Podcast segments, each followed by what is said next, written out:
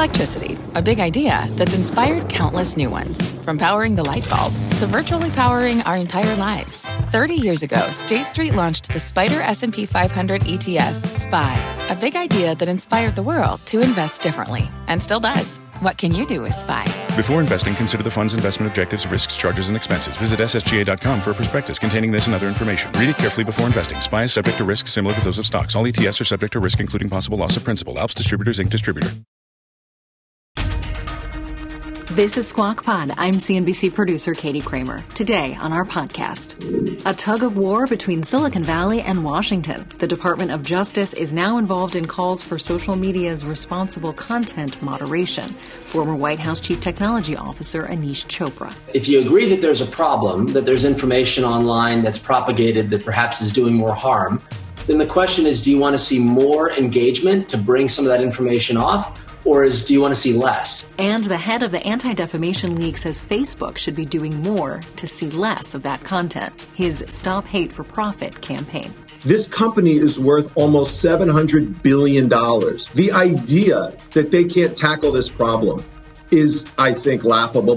Plus, a conversation special to this podcast. Netflix CEO Reed Hastings donates $120 million to historically black colleges and raises the bar for corporate leaders. We want to help draw attention to the HBCUs, to them being part of the solution.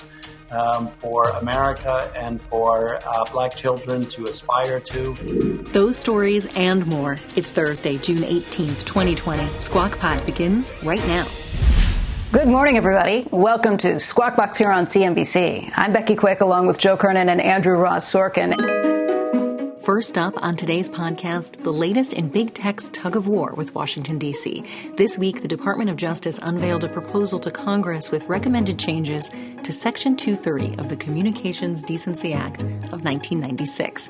Dry, though that may sound, this legislation is critical to the way internet companies and social media moderate the content on their platforms and avoid legal retribution while doing so. It establishes internet companies as platforms rather than publishers, while still allowing those actors some say over what's posted there. Recode went so far as to call it the legal backbone of the internet. The DOJ's proposal suggests rolling back part of that backbone, specifically the immunity shield that protects internet platforms from liability for the content posted there. Under Section 230, as it stands, the Facebooks and Twitters of the world reserve the right to moderate anything they find obscene, lewd, excessively violent, harassing, or otherwise objectionable. Among other things, the Department of Justice recommends removing that phrase, otherwise objectionable, on account of being too vague. This is all in the wake of President Trump's spat with Twitter last month after the platform started to fact check for other users his tweets on voter fraud. That culminated in an executive order from the president seeking a scale back of Section 230 and the protections it provides. Thank you very much. We're here today to defend free speech from one of the gravest dangers it has faced in American history, frankly. A small handful of powerful social media monopolies controls a vast portion of all public and private communications. Here's Joe Kernan with today's story. Joining us now is Aneesh Chopra, the former White House Chief Technology Officer under President Obama, current president of CareJourney, a healthcare analytics firm. Aneesh, last time you were on, and not, that wasn't the only time, you've been begging, begging for the industry to figure out how to do this with stakeholders in mind and how to do it themselves to prevent something like this. And they just, I don't know, they just have not. And, and now this is, this is what you're, you're seeing. It, it's a baby step, which it's not going to become law, do you think? But, but, but it just shows something's going on here uh, that they should have tackled it themselves already. Well, you know, it's a 25 year old piece of legislation and it's kept the industry in a reasonably strong footing. It's an obvious an economic success story, but it was designed originally to give safe haven or room for the industry to do more to protect consumers. And we see today the challenges, misinformation, even amidst the pandemic, challenges around election interference, and even obviously historical challenges around uh, terrorism and, and content around that we have to see the industry do more. I will say uh, several former colleagues of mine have now launched a professional society, getting the safety professionals and working on the ground in these companies to come together to share best practices. but we have to do more to bring responsibility uh, in these environments. And the industry can do this uh, on its own. And, and, the debate now is does there need to be some baseline uh, standards or requirements? And that's going to be a healthy part of the discussion. This piece of uh, activity we're seeing here is more akin to political theater. Uh, yeah. But as we move forward, I think there is going to be a, an opportunity for a, a thoughtful discussion around uh, how to set the right rules of the road for the next chapter of the internet politically it's hard to figure out who's where. I mean, it's bizarre. It's like there's there are some strange bedfellows here. The DOJ looks like it's trying to thread the needle uh, between extremes and find some middle ground, like leave the Section 230 in there, but but make certain things uh, if they're, for example, criminal. Then that would give you there's certain carve outs you've had, but then you got someone like Vice President Biden wants to just get rid of Section 230, right? Because some people, it seems like the left is worried about election um, finagling, and the right's worried about uh, conservative groups being kicked off of Twitter or Facebook. So you don't know. It's bizarre. Can you can you uh, describe the landscape to me? Just to give you a little perspective, if, if you if you agree that there's a problem, that there's information online that's propagated that perhaps is doing more harm, then the question is, do you want to see more engagement to bring some of that information off? or is do you want to see less? And I think that's the, the divide that you saw if you think of the good, the bad, and the ugly coming out of the, the DOJ report. The, the bad, if you were to think about, if you believe that there should be more misinformation, uh, less uh, moderation, uh, then you might embrace some of the provisions in the DOJ report that say, look, unless it's absolutely, you know, uh, uh, criminal or, or, or, very specifically, you know, narrowed, uh, you can't really moderate. I'm not so sure that's where the majority of the American people are. I think the majority of the American people want to have honesty in our elections. Uh, they want to have some consistency and experience with respect to how uh, misinformation is propagated. And to me, that means the industry should do more. And I think when you hear uh, politicians on both sides of the aisle bring this issue up, the premise is in part get the industry to move but it's also to say failure to move is going to require us to set some baseline rules. You've seen this in the privacy debate where there's now almost bipartisan movement around establishing baseline fair information practice standards. So we have privacy protections on the internet. How we get there and finding a piece of legislation is going to take some time, but at least there's some rough consensus. In this area, the, the, political parties seem to be at odds on whether we need more moderation or less. I'm on the more side, but I'm hopeful that the more will come from the industry getting a little bit more organized together on uh, the ways we see it on the criminal side with intellectual property theft. If if you accuse uh, the platforms of of uh, co- stealing your copyright, your music, they have built technologies. They've built them to help identify those uh, areas of copyright infringement, which is criminal, and it, they've moved some of that information uh, in a more thoughtful way offline. So the notice and takedown procedures reflect a bit of an industry together to get there. And we just need to see some of that on the misinformation and election interference side. I don't know. I need it, Ben Franklin. I need uh, plus. Uh, Josh Hawley wants to revoke it. Yet most conservatives, if you revoked it, then they'd be complaining about frivolous litigation, which they hate. They want Torah. So who's? It's just I don't know who's. Everybody's on the wrong side of where they normally are on a lot of these issues. So I, I don't know. I, I need help out of the political lens and into the right answer for the economy. The right answer is this is an engine of economic growth. Companies are now more mature and have capabilities, and we still have room for disruptive innovators to come in. Right. We just it's all subjective, though. I don't know how you, you, you write down a list of things that you definitely want to do when it's going to be subjective instead of objective. So it should be that the, the industry itself needs to do this. Or you need yes. to get you need to quit your job you're having, go back and, and, and help with this, Aneesh. Anyway, th- thanks. Appreciate it. And uh, I'm sure we're, okay. we're going to need to talk to you again in, in a couple of weeks because this is not going away. Meantime, yesterday, several civil rights organizations, including the Anti Defamation League and the NAACP, took out a full page ad in the Los Angeles Times urging big advertisers to boycott Facebook next month. The campaign, hashtag Stop Hate for Profit, is in response to what the group says is Facebook's repeated failures to address hate on its platform. CEO Mark Zuckerberg who's also faced criticism from inside his own company, says people will now be able to opt out of seeing political ads on Facebook. Joining us right now is Jonathan Greenblatt. He's the CEO uh, of, and the national director of the Anti Defamation League. Good morning to you, Jonathan. Thanks for joining us. Thank you for having me. Tell us Tell us about this effort and, and, and tell us specifically, you've been in talks with Facebook for quite some time uh, about this issue. What's the back and forth been like? Um, it's been challenging. We have been working with Facebook for years. We have a center in Silicon Valley that deals with hate speech and social media. And Facebook, which is far and away the largest such platform in the world, we've been engaged with them over the years to finally do something about hate speech and we felt like in the wake of the death of George Floyd, it had just reached a boiling point, which is why the NAACP, Color of Change, Common Sense Media, Sleeping Giants, Free Press, all these groups came together to finally say it's time for Facebook to do something. It's time to stop hate for profit. And so, what have your conversations been with advertisers? Because, as you know, advertisers have been reluctant uh, to jump into uh, these debates. And frankly, given the fact that, that Facebook has such a, a large market share in terms of uh, online advertising, especially during this pandemic, I imagine it must make it harder for businesses to make a decision like this. Well, yes and no. We've actually had a number of conversations with big Fortune 500 brands we're talking to right now. Remember, the campaign just launched yesterday.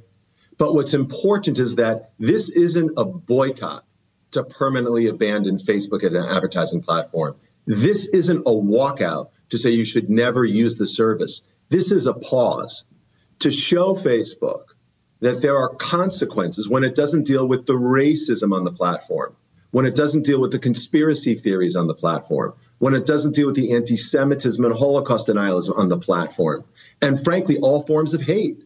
I mean, at the ADL, we track extremists, and we found white nationalists literally using Facebook to organize their efforts to disrupt the, pro- the protests over the past several weeks. We saw examples on Facebook of conspiracy theories that George Floyd was paying protesters, uh, that George Soros, excuse me, was paying protesters, or that George Floyd was some kind of actor.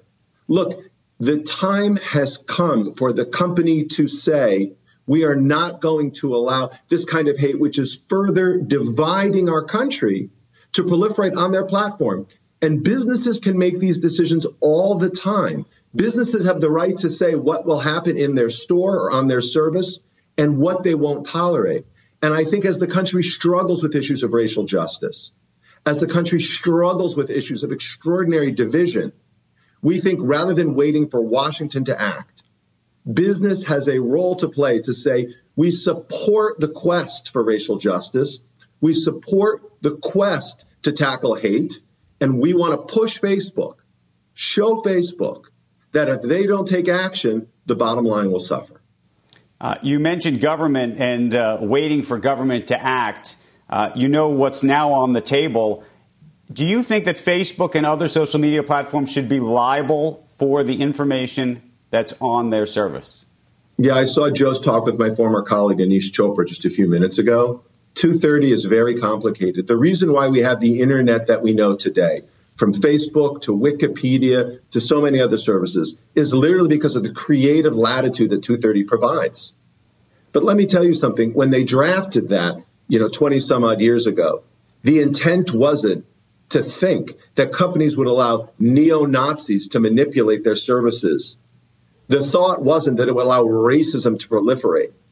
So whether the, right. the company should be liable or not, whether they have a legal liability, I would argue they have a moral right. liability to do more to make sure that all of their me, users are safe and secure. Right. Jonathan, let me ask you this. Um, you know, we had Mark Zuckerberg on the program actually just a couple of weeks ago. Some of the stuff that people share on the internet is real junk, and um, and it's it's completely made up, and you don't want that stuff to be the stuff that's that's going the most viral. Um, so we have a program where we work with independent fact checkers um, on that um, to make sure that things that are completely hoaxes are, are, are can can be limited in their spread. Um, but that's you know the point of that program isn't to like try to parse words on is something slightly true or false. It's really to catch the worst of the worst stuff. Um, in terms of political speech, again, I think you want to give broad deference to um, to the to the political process and political speech. And I, I, I don't want to speak for him, but I, I, believe if he was here today, he would say, "Look, we've made a, a, lot of strides on this issue. We may not catch everything. We are trying." Do you believe they're trying? Is it an issue of that they're not trying hard enough, that they're not taking this seriously enough? Is this an issue of bad algorithms and just a, a whack a mole game that's almost impossible to win? What, what do you think is happening inside Facebook? Well, I think there are a few things. Look, I, have dealt with Mark and Sheryl and so many executives there. They are good people and they have made some effort, but not nearly enough. They need to apply the same urgency that they apply to copyright protection. And look, this company is worth almost $700 billion. It is one of the most innovative companies in the history of the markets. I mean, literally, what they've been able to do it's WhatsApp, it's Oculus, it's Portal, it's Insta, and it's Facebook. The idea that they can't tackle this problem is, I think, laughable, but they need to feel the urgency. And if Fortune 500 brands knew, at ADL, we have found many examples of Fortune 500 brands flighted against QAnon conspiracies, flighted against white nationalist content, flighted against some of the worst things that I know have nothing to do with these brands. Jonathan, uh, we appreciate uh, you joining us, and we hope to have you back. Uh, understand uh, how this progresses over time. Next on Squawk Pod, Netflix CEO Reed Hastings on his $120 million donation to historically black colleges and universities. This moment is not the first time that racism's reared its, you know, terribly ugly head. And many of us have been working on these issues for a long time. The full conversation that you'll hear only on this podcast right after this. What's on the horizon for financial markets? At PGIM, it's a question that over 1,400 investment professionals relentlessly research in pursuit of your long term goals. Specialised across asset classes, but united in collaboration, our teams provide global and local expertise. Our investments shape tomorrow, today. Pursue your tomorrow with PGIM, a leading global asset manager.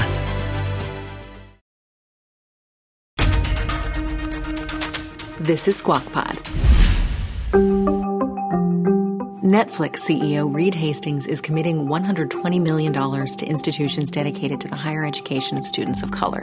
Hastings will donate $40 million each to the UNCF and historically black Spelman and Morehouse colleges. It is the largest individual gift ever in support of student scholarships at historically black colleges and universities. The donation from Hastings and his wife, Patty Quillin, comes amid new renewed calls for racial justice after the police killing of George Floyd, an unarmed black man in Minneapolis. And the black community has been disproportionately sickened by the coronavirus, showing the gaping disparities in access to quality health care across minority communities. Andrew Ross Sorkin spoke with Hastings and the leaders of those three institutions. You'll hear from them all in this next interview special to Squawk Pod. Mary Schmidt Campbell is the president of Spelman College, David Thomas is the president of Morehouse, and Michael Lomax is the CEO of UNCF. Here's Andrew. Thank you, uh, all, all of you, uh, for doing this, and congratulations. Uh, Reed, I want to start with you just to understand how this came about. You know, I've been working in education, um, K 12 primarily, for more than 20 years. And uh, Dr. Michael Lomax and I are on a board together of KIPP Public Schools. Uh, it's 100,000 uh, kids, Latino and Black kids in America, who get a great education and go on to college. And um, through that time, he helped me realize that um, there's many good places to donate but the HBCUs in America are 150 years old, incredibly resilient, uh, producing amazing numbers of Black graduates, and that I should be open to think about um, those schools also.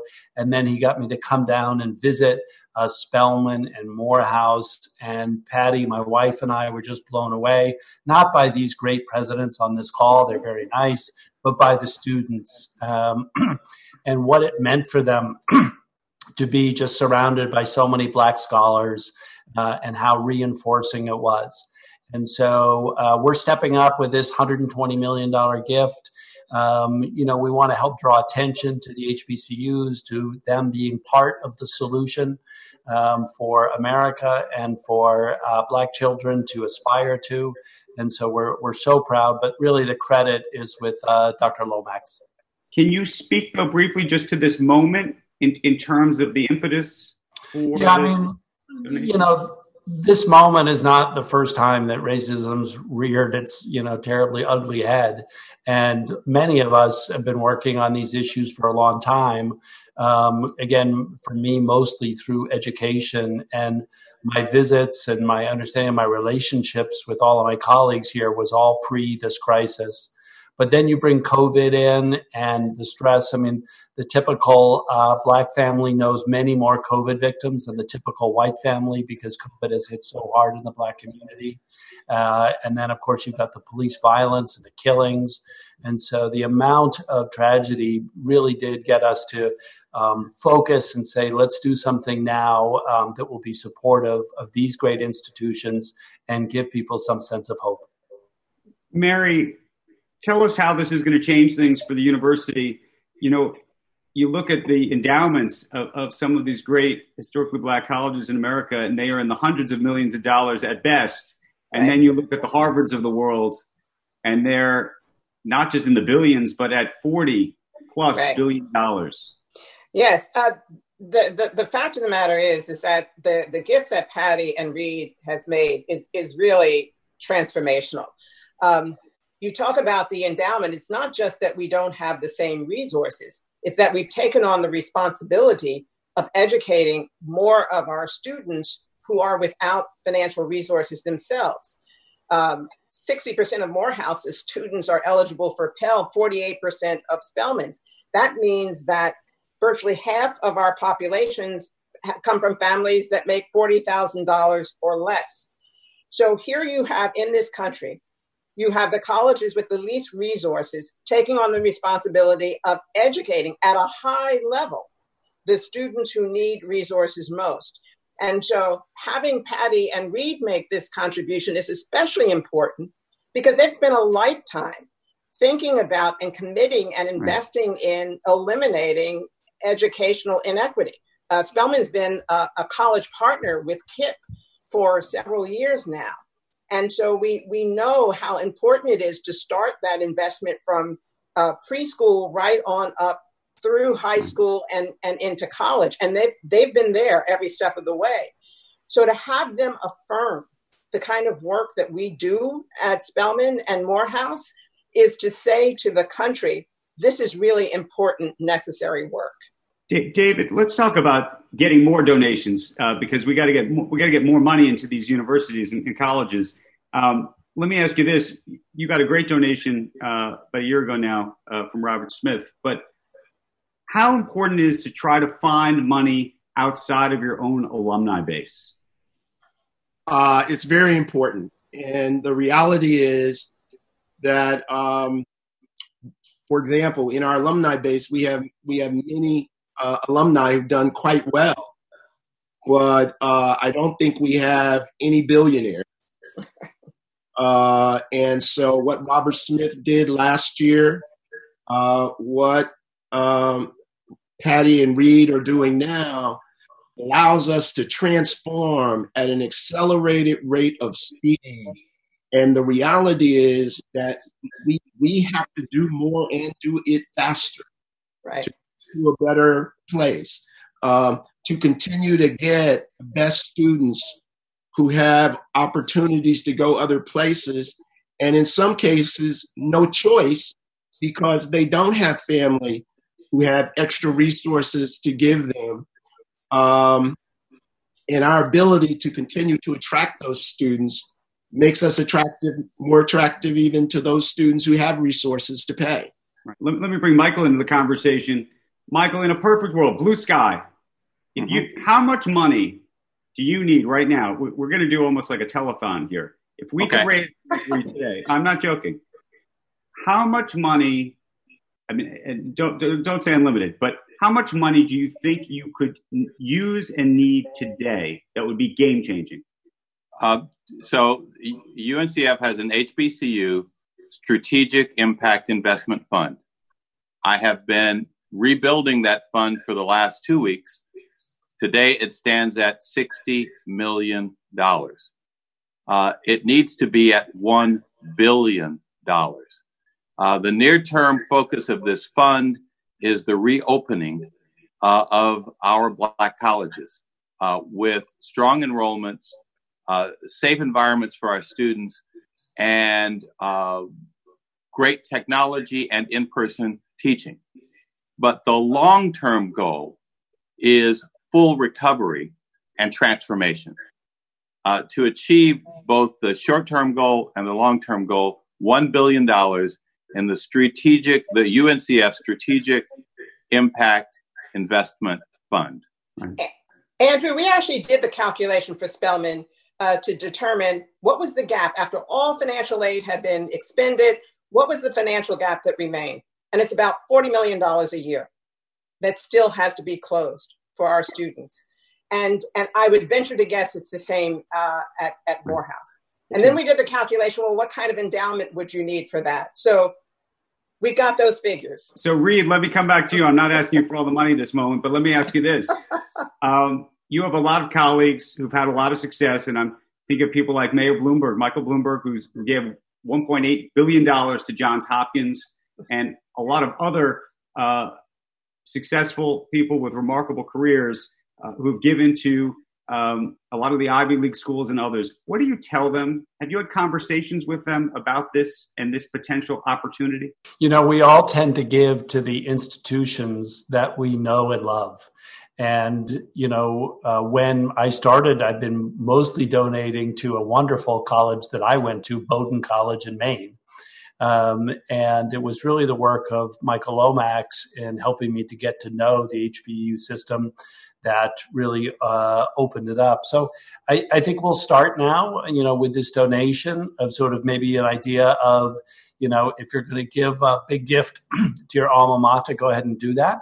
Um, but also give one uh, to the HBCUs. And the easy way to start is with UNCF because it's broad as sort of the, the united way of the system um, and then you can get to know the individual institution. So, uh, giving both to your own alma mater and giving to the HBCUs is a, is a great way to go. Let me ask you a question as a corporate leader in, this environment at this particular moment, and, and, also recognizing that Netflix has done a lot better uh, than a number of the other Silicon Valley companies when it comes to creating a, a diverse workforce. Um, you have about 8% African Americans uh, at Netflix, at least that, that's what's been disclosed publicly, um, which, and I, am sure you want to do better than that, but on a relative basis to, to, the rest of the valley, what do you think you're doing right and what do you think you, you have still some work to do? Well, mostly we have a long way to go. Um, so, uh, you know, in the US, uh, Black people are about 13, 14% of the population. So, you know, we significantly underskew. Some of that is because we're in California. Um, but we're working on all aspects of it. Um, we've doubled in the last three years the percentages, so they were three to four percent, um, and you know they've come all, up a lot.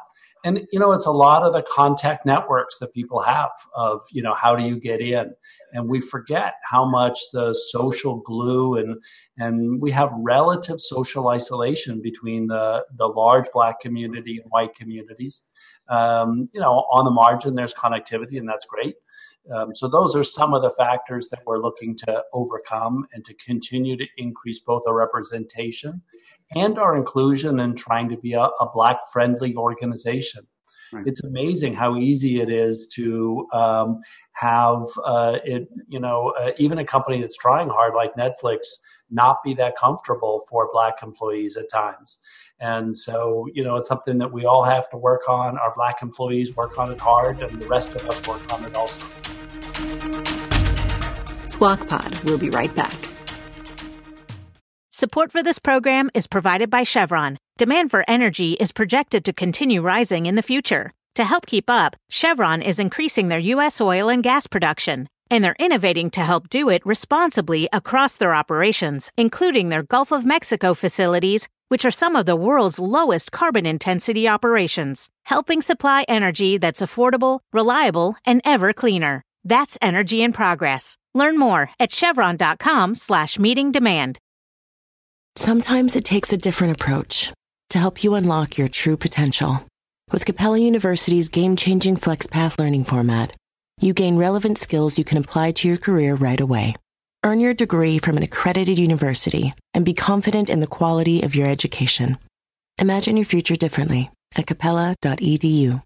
Capella University is accredited by the Higher Learning Commission. Learn more at capella.edu slash accreditation. You're listening to Squawk Pod from CNBC. Here's Andrew Ross Sorkin.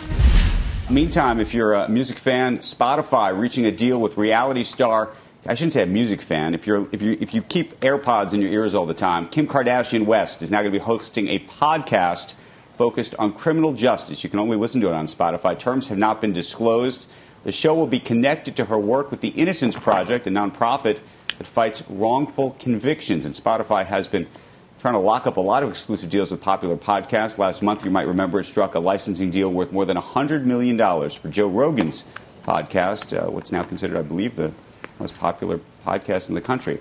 Uh, time is a good. Uh, this uh, may be a good time to also mention that you should uh, listen to our podcast, which you can get on Spotify too. Squawk Pod uh, every weekday, featuring news, interviews, and behind-the-scenes access. Um, we're uh, we're available everywhere, guys. We're not. It's Spotify. You can get on Apple, you, wherever your favorite podcast can be found. What did Rogan get? What, what, there was a number out there or something. Do you remember? The, no, the number out there is 100. Hmm. I think, to, to be honest, based even on my own reporting, and I think it's actually uh, higher than 100. I think it's probably in the 100 hmm. for a podcast, 150ish range for, for a podcast. It's I'm basically, but he's doing the equivalent what, with, of a with, daily radio show. With, right, but with, with like I haven't decided what to do with our podcast money yet. You know what I mean? I, I mean, I, don't have a place uh, in oh, Florida. Right. Um, yeah, I haven't. Starbucks I haven't open? spent. I haven't spent any of it. I guess because I haven't seen right. any of it. Uh, yeah. Is there any? How does this work I work haven't here? Seen it does either. It, uh, huh? You haven't either. I think they pay you based on your talent. you know what you guys should have said? you, both of you said you should have said you're getting paid. It's like really? You haven't paid? you haven't got yours. Where's okay, your so check? it's, uh, we're no, all they, on the they same pay us boat. all based on I've the been, amount of talent I go and to the effort that we mailbox put every it. morning. That's Squawk Pod for today. Thank you for listening. This would be a good time to tell you that Squawk Box is hosted by Joe Kernan, Becky Quick, and Andrew Ross Sorkin. This podcast is produced by me, Katie Kramer, Cameron Costa, and Caroline O'Brien. John Lazration is our editor. So, Spotify, you better send separate checks. We'll meet you back here tomorrow.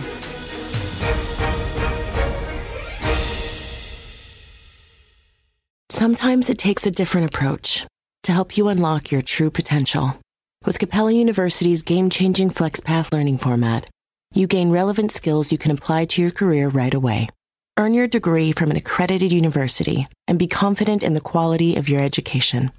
Imagine your future differently at capella.edu. Capella University is accredited by the Higher Learning Commission. Learn more at capella.edu slash accreditation.